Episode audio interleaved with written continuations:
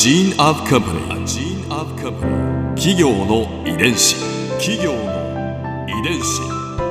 全国に546万社以上あるとされる日本の企業その企業の数だけ理念があり使命があり人間ドラマがありますこの番組では様々な企業のトップや社員の方にお話を伺いながら成長する企業の DNA を解明していきます企業の遺伝子ナビゲーターは私はるかクリスティンとクオン株式会社代表の武田隆さんです。武田です。よろしくお願いします。よろしくお願いします。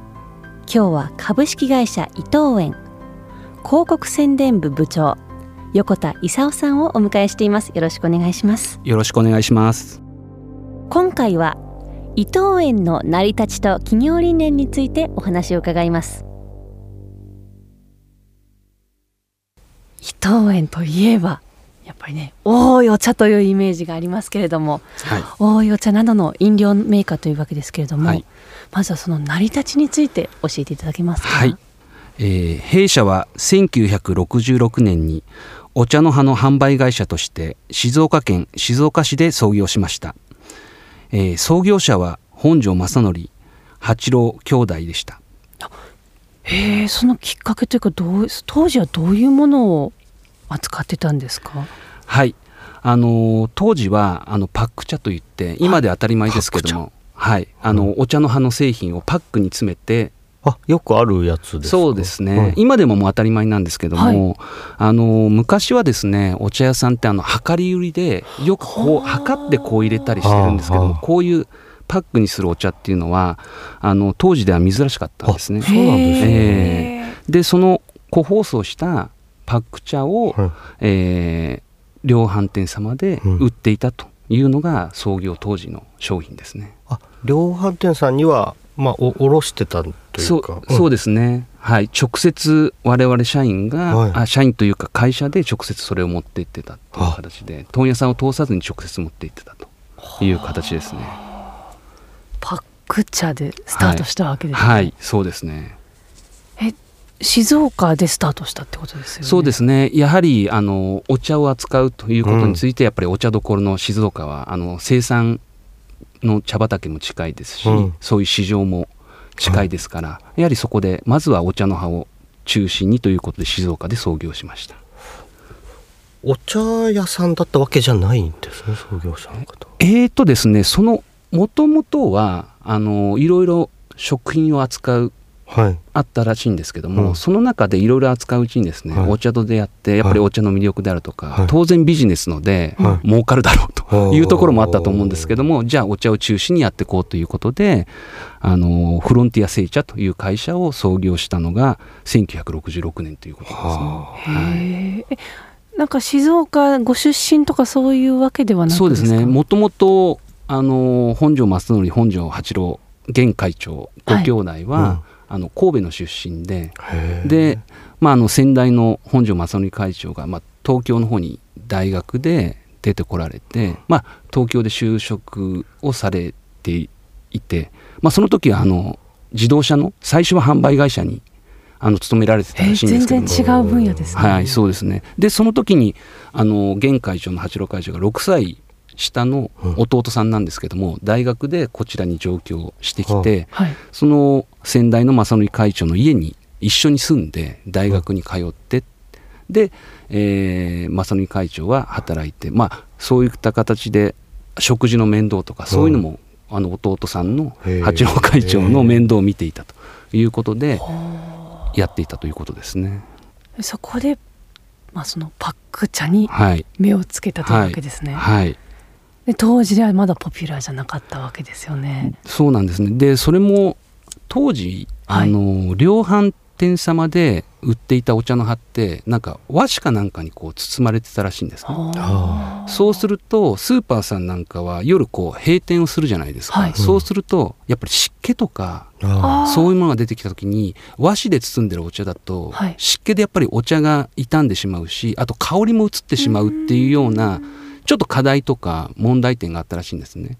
そこであの湿気に耐えられるようなパック茶って言ってもアルミ蒸着で今では当たり前ですけどもラミネート加工してるようなこういう袋があると湿けないし中身のお茶の鮮度も維持できる、でそういうことがやはり販売店さんにも喜ばれてこれだったらよりお茶が本当に長く美味しくいただけるよねっていうことでやっぱりそういうことでもその今までのその売り方の課題とか問題点っていうのをやっぱりこう改善しながら新しい形で提案していった。そういうふうに聞いています、そういうところ目の付けどころがそうですね。鋭かったってことですよね。そうですね。社名がフロンティアですもんね。そうですね。一番最初はそうですね。やはりもういろんな形でチャレンジとか、うん。やっぱり常に新しいことを考えて作っていかないとっていう。それは今の我々の社員にもですね、はい。常にやっぱり新しい失敗を恐れずに新しいことにチャレンジしていきなさいみたいなフロンティアことは本当にスピリッツ。そうですね、は企業の遺伝子。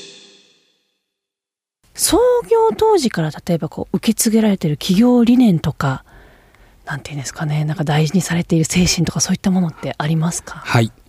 えー伊藤園の創業から脈々と受け継がれている経営理念はお客様第一主義です。お客様第一主義。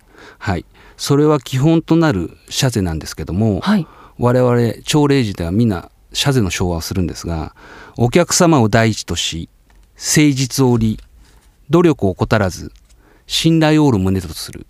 やはり常に我々いろいろな方のご協力があって成り立ってますのでそのお客様第一主義というところをですねしっかりと我々も強く意識して実践をしているということですね。それはまあ当時から当初から今までずっと変わらず、はい。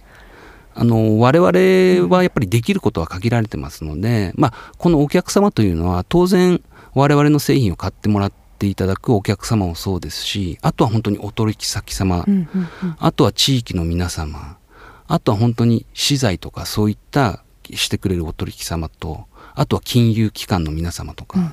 そういったやっぱりいろんな方たちに我々は支えられながらやってるということで本当にこのお客様第一主義というのはもう常に我々の中ではですね一番こう心に受け止めて実践をしていくとしていかなくちゃいけないということですね。やっぱりでも日頃こう感じる瞬間ってあるんですか？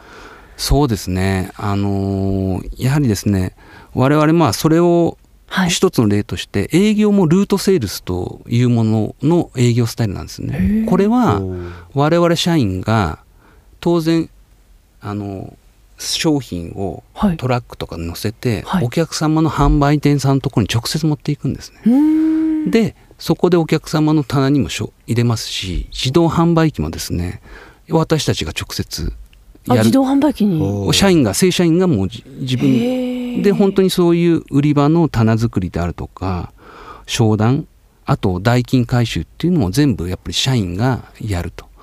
やっぱりその現場を見て感じてってことなんですねやっぱりお客様に対してそそういうルートセールスですか？ら生の声も聞けますし本当に向き合うっていうことが大切なので、本当にその言葉通り我々の営業スタイルというのもそういう形でも実践をしているということですね。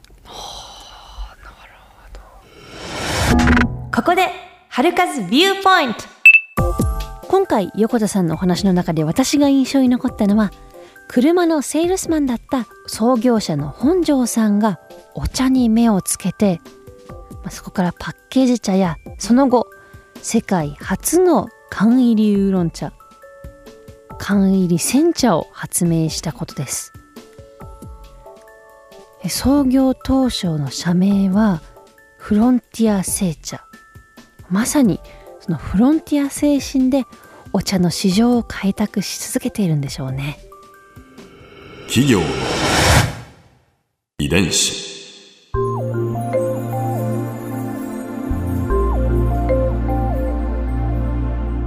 さてこの番組はポッドキャストのほかスマートフォンタブレット向けアプリ JFN パークでも聞くことができます。お使いのアプリストアからダウンロードして企業の遺伝子のページにアクセスしてみてください。それでは来週もお会いしましょう。